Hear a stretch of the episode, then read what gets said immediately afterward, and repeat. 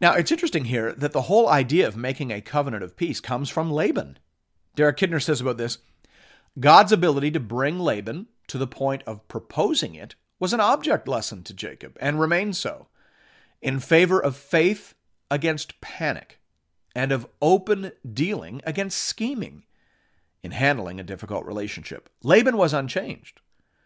But this time, Jacob was not leaving behind him a brother offended. Closed quote. That's a good word. Again, Jacob didn't need to deceive or scheme. God was with him, God was blessing him, and he should have trusted in that. God is teaching Jacob, he is restoring him to the image and likeness of God. You see, God doesn't just choose. God doesn't just save. He teaches, He transforms, He changes, and He restores. Thanks be to God.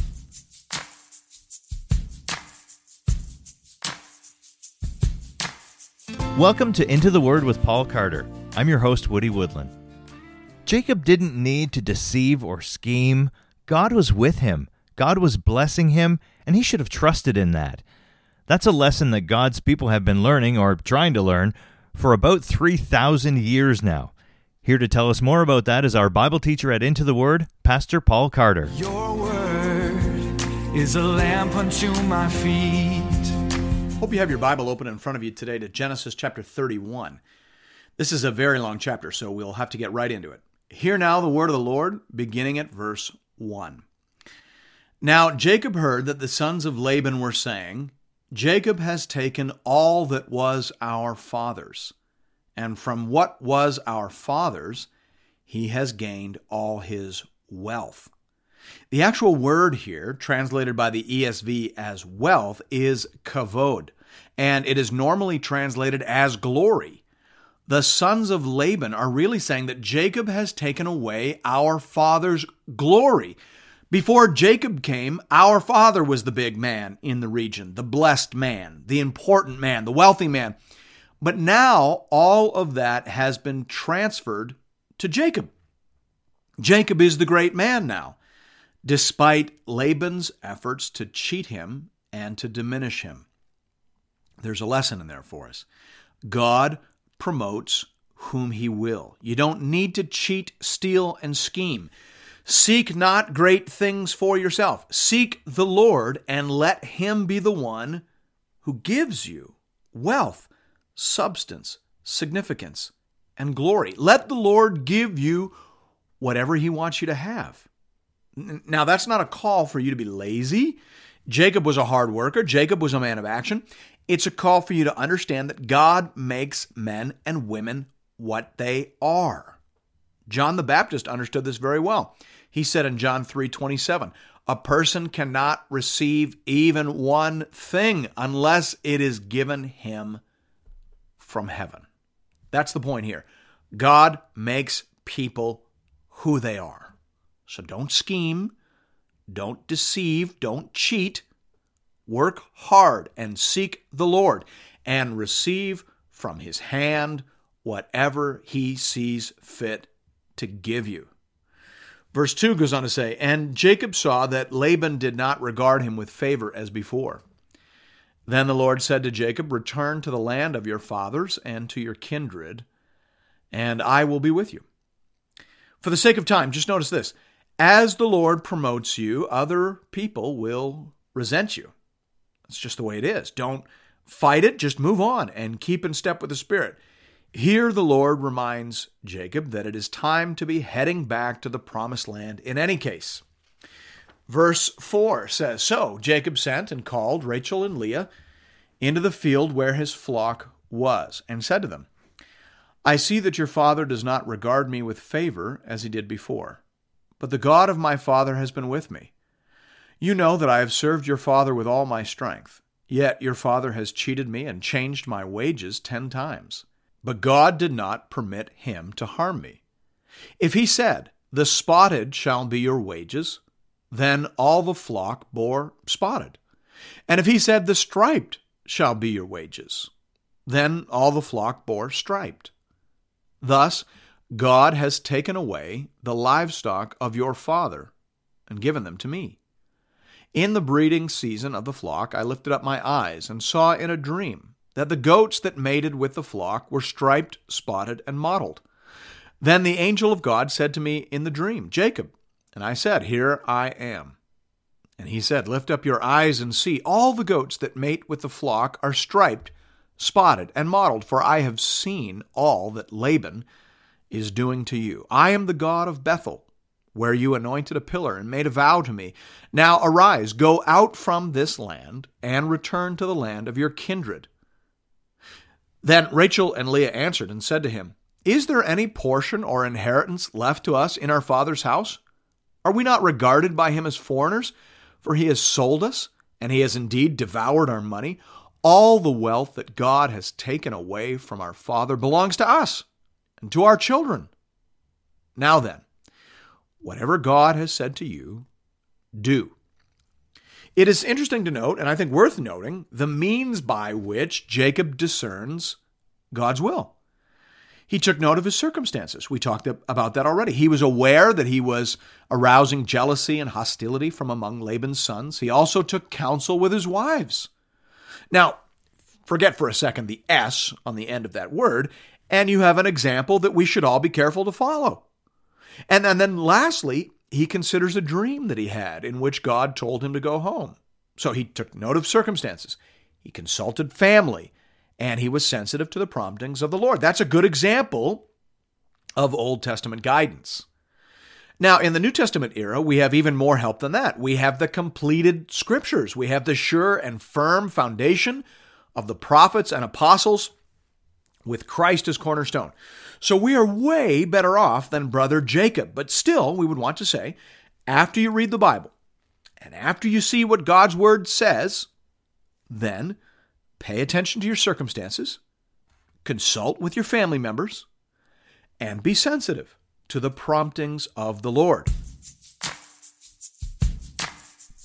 Uh, Pastor Paul, I want to jump in here if I can. That is one of the most common questions that new or younger believers are likely to ask.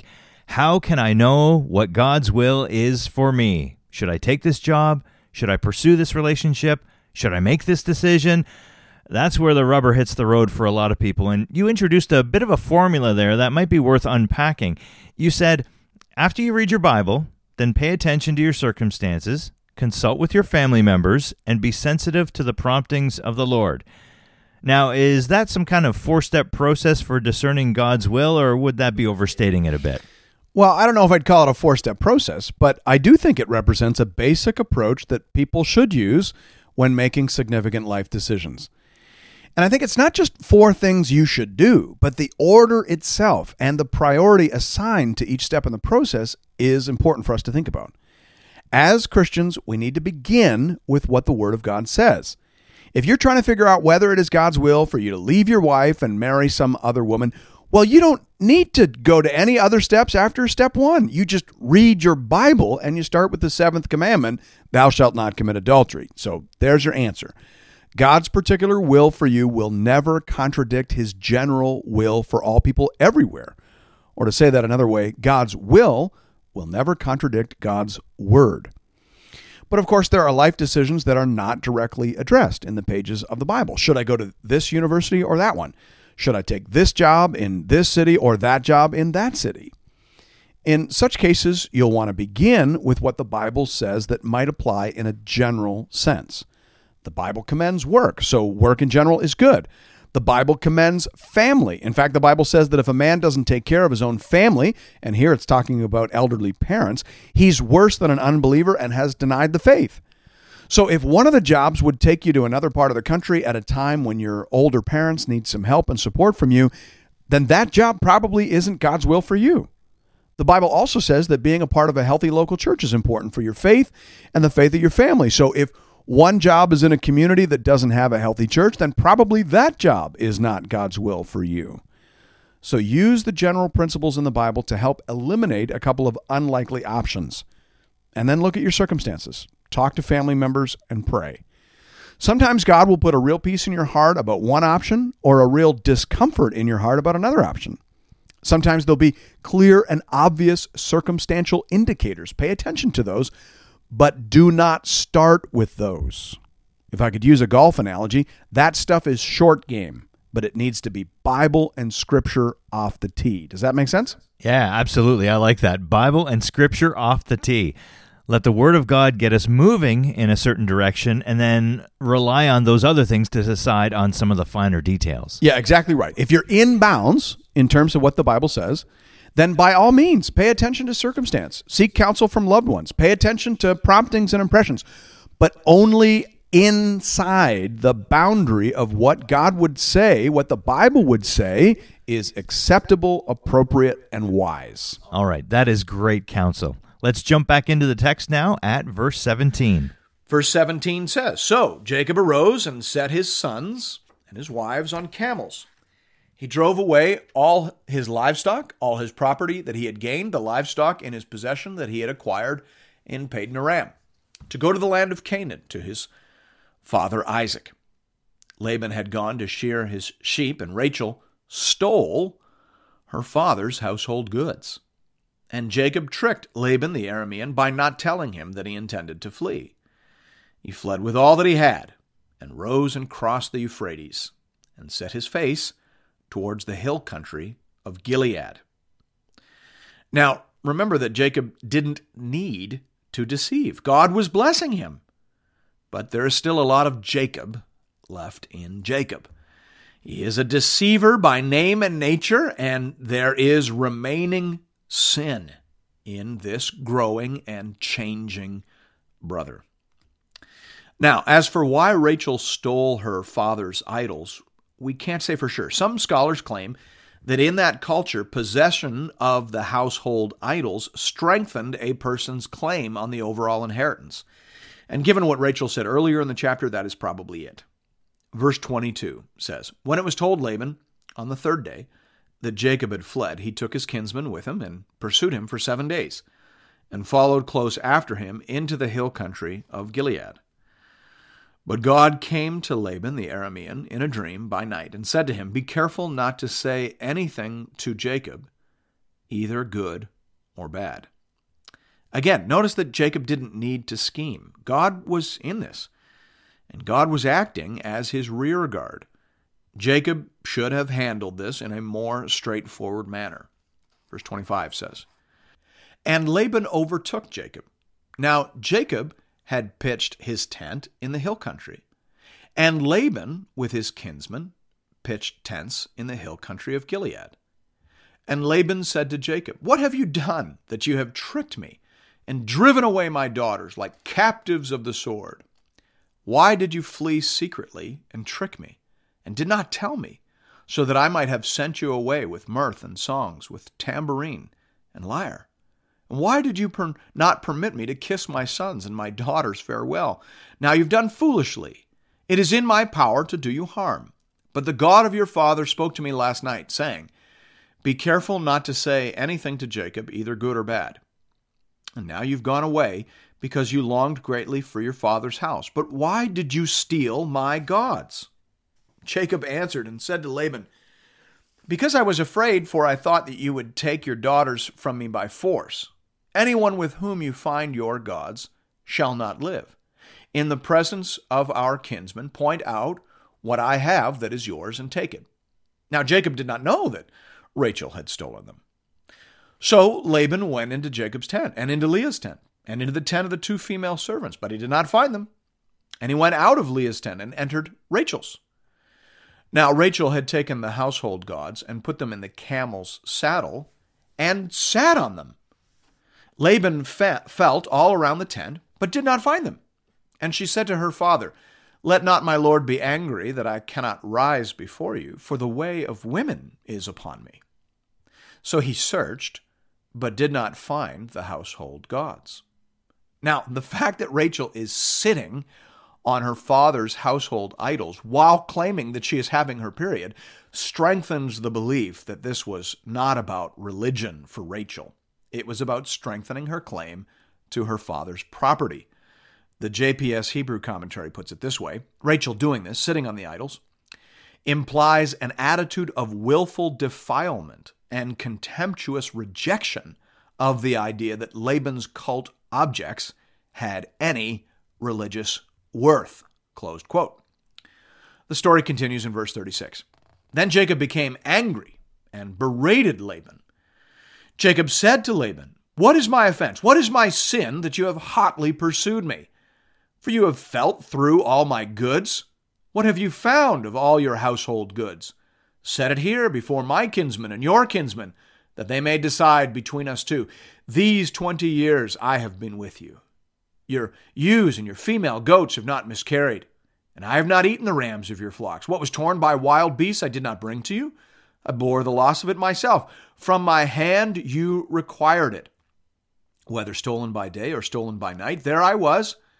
By day the heat consumed me, and the cold by night, and my sleep fled from my eyes. These twenty years I have been in your house. I served you fourteen years for your two daughters, and six years for your flock, and you've changed my wages ten times. If the God of my father, the God of Abraham, and the fear of Isaac had not been on my side, surely now you would have sent me away empty handed. God saw my affliction and the labor of my hands, and rebuked you last night. Then Laban answered and said to Jacob, The daughters are my daughters, the children are my children, the flocks are my flocks, and all that you see is mine. But what can I do this day for these my daughters, or for their children whom they have borne? Come now, let us make a covenant, you and I, and let it be a witness between you and me. So Jacob took a stone and set it up as a pillar. And Jacob said to his kinsmen, Gather stones. And they took stones and made a heap. And they ate there by the heap. Laban called it Jegar Sahadutha, but Jacob called it Galeed. Laban said, This heap is a witness between you and me today. Therefore he named it Galeed and Mizpah, for he said, The Lord watch between you and me when we are out of one another's sight. If you oppress my daughters, or if you take wives besides my daughters, although no one is with us, see, God is witness between you and me. Now, it's interesting here that the whole idea of making a covenant of peace comes from Laban. Derek Kidner says about this God's ability to bring Laban to the point of proposing it was an object lesson to Jacob and remains so, in favor of faith against panic and of open dealing against scheming in handling a difficult relationship. Laban was unchanged. But this time, Jacob was not leaving behind him a brother offended. Closed quote. That's a good word. Again, Jacob didn't need to deceive or scheme. God was with him, God was blessing him, and he should have trusted in that. God is teaching Jacob, he is restoring him to the image and likeness of God. You see, God doesn't just choose. God doesn't just save. He teaches, He transforms, He changes, and He restores. Thanks be to God. The story concludes. Then Laban said to Jacob, See this heap and the pillar which I have set between you and me. This heap is a witness, and the pillar is a witness, that I will not pass over this heap to you, and you will not pass over this heap and this pillar to me to do harm. The God of Abraham and the God of Nahor, the God of their father, judge between us. So Jacob swore by the fear of his father Isaac. And Jacob offered a sacrifice in the hill country and called his kinsmen to eat bread. They ate bread and spent the night in the hill country. Early in the morning, Laban arose and kissed his grandchildren and his daughters and blessed them. Then Laban departed and returned home. Thus ends the sojourn of Jacob in Padan Aram. God has used his father in law to reform his character. Jacob must have seen in Laban a picture of his future self apart from the grace and mercy of God. His time in Laban's house, under Laban's hand, has changed him. He is not the man he once was. He is becoming the man God has called him to be. He has graduated from the school of affliction, but he has a few postgraduate courses still to come. Thanks be to God. Pastor Paul, as we set off the top, the main idea in this chapter seems to be God's ongoing process of teaching Jacob to trust in him as opposed to lying, scheming, and cheating, so as to get what he wants out of life. Now, by this point in the story, he definitely appears to be making some progress. He is well ahead of his wife, Rachel. But as you said there at the end, there are still some lessons to be learned in this general course of instruction. So, why is it so hard for us as believers to trust in the promises and the providence of God? Or to use New Testament terminology, why do we so often strive and scheme with the weapons of the flesh? Well, I think it just comes down to the smallness of our faith. Jesus said in Matthew 17, For truly I say to you, if you have faith like a grain of mustard seed, you will say to this mountain, Move from here to there, and it will move, and nothing will be impossible for you. As often in Scripture, a mountain is a metaphor for a huge, impossible barrier. And Jesus is saying here that even with a small amount of faith, we will be able to overcome huge, impossible barriers through the grace that God supplies. That's faith in a nutshell. That's what it means to believe, Old Testament and New. In Zechariah 4 6 to 7, for example, it says, This is the word of the Lord to Zerubbabel, not by might nor by power, but by my spirit, says the Lord of hosts. Who are you, O great mountain? Before Zerubbabel, you shall become a plain. Closed quote. So you can see there even some of the same word pictures, the same metaphors. Faith is about meeting obstacles and serving God through the grace and help that He supplies. But our instinct as people is always to try to do the right thing the wrong way. We tend to reach first for the weapons of the flesh. So, just like Peter, again and again, Jesus has to say to us, Put your sword back into its place, for all who take the sword will perish by the sword. Matthew 26, 52. You can't do God's work the world's way. The weapons of our warfare are not carnal, but spiritual. We have the foolishness of preaching and the nonsense of prayer, right? That that's what we have. And God uses those things, things that the world would say are weak and useless, to overcome impossible obstacles and to bring dead things to life. And when we do it that way, then of course God gets the glory and people around us come to understand that the foolishness of God is wiser than men, and the weakness of God is stronger than men.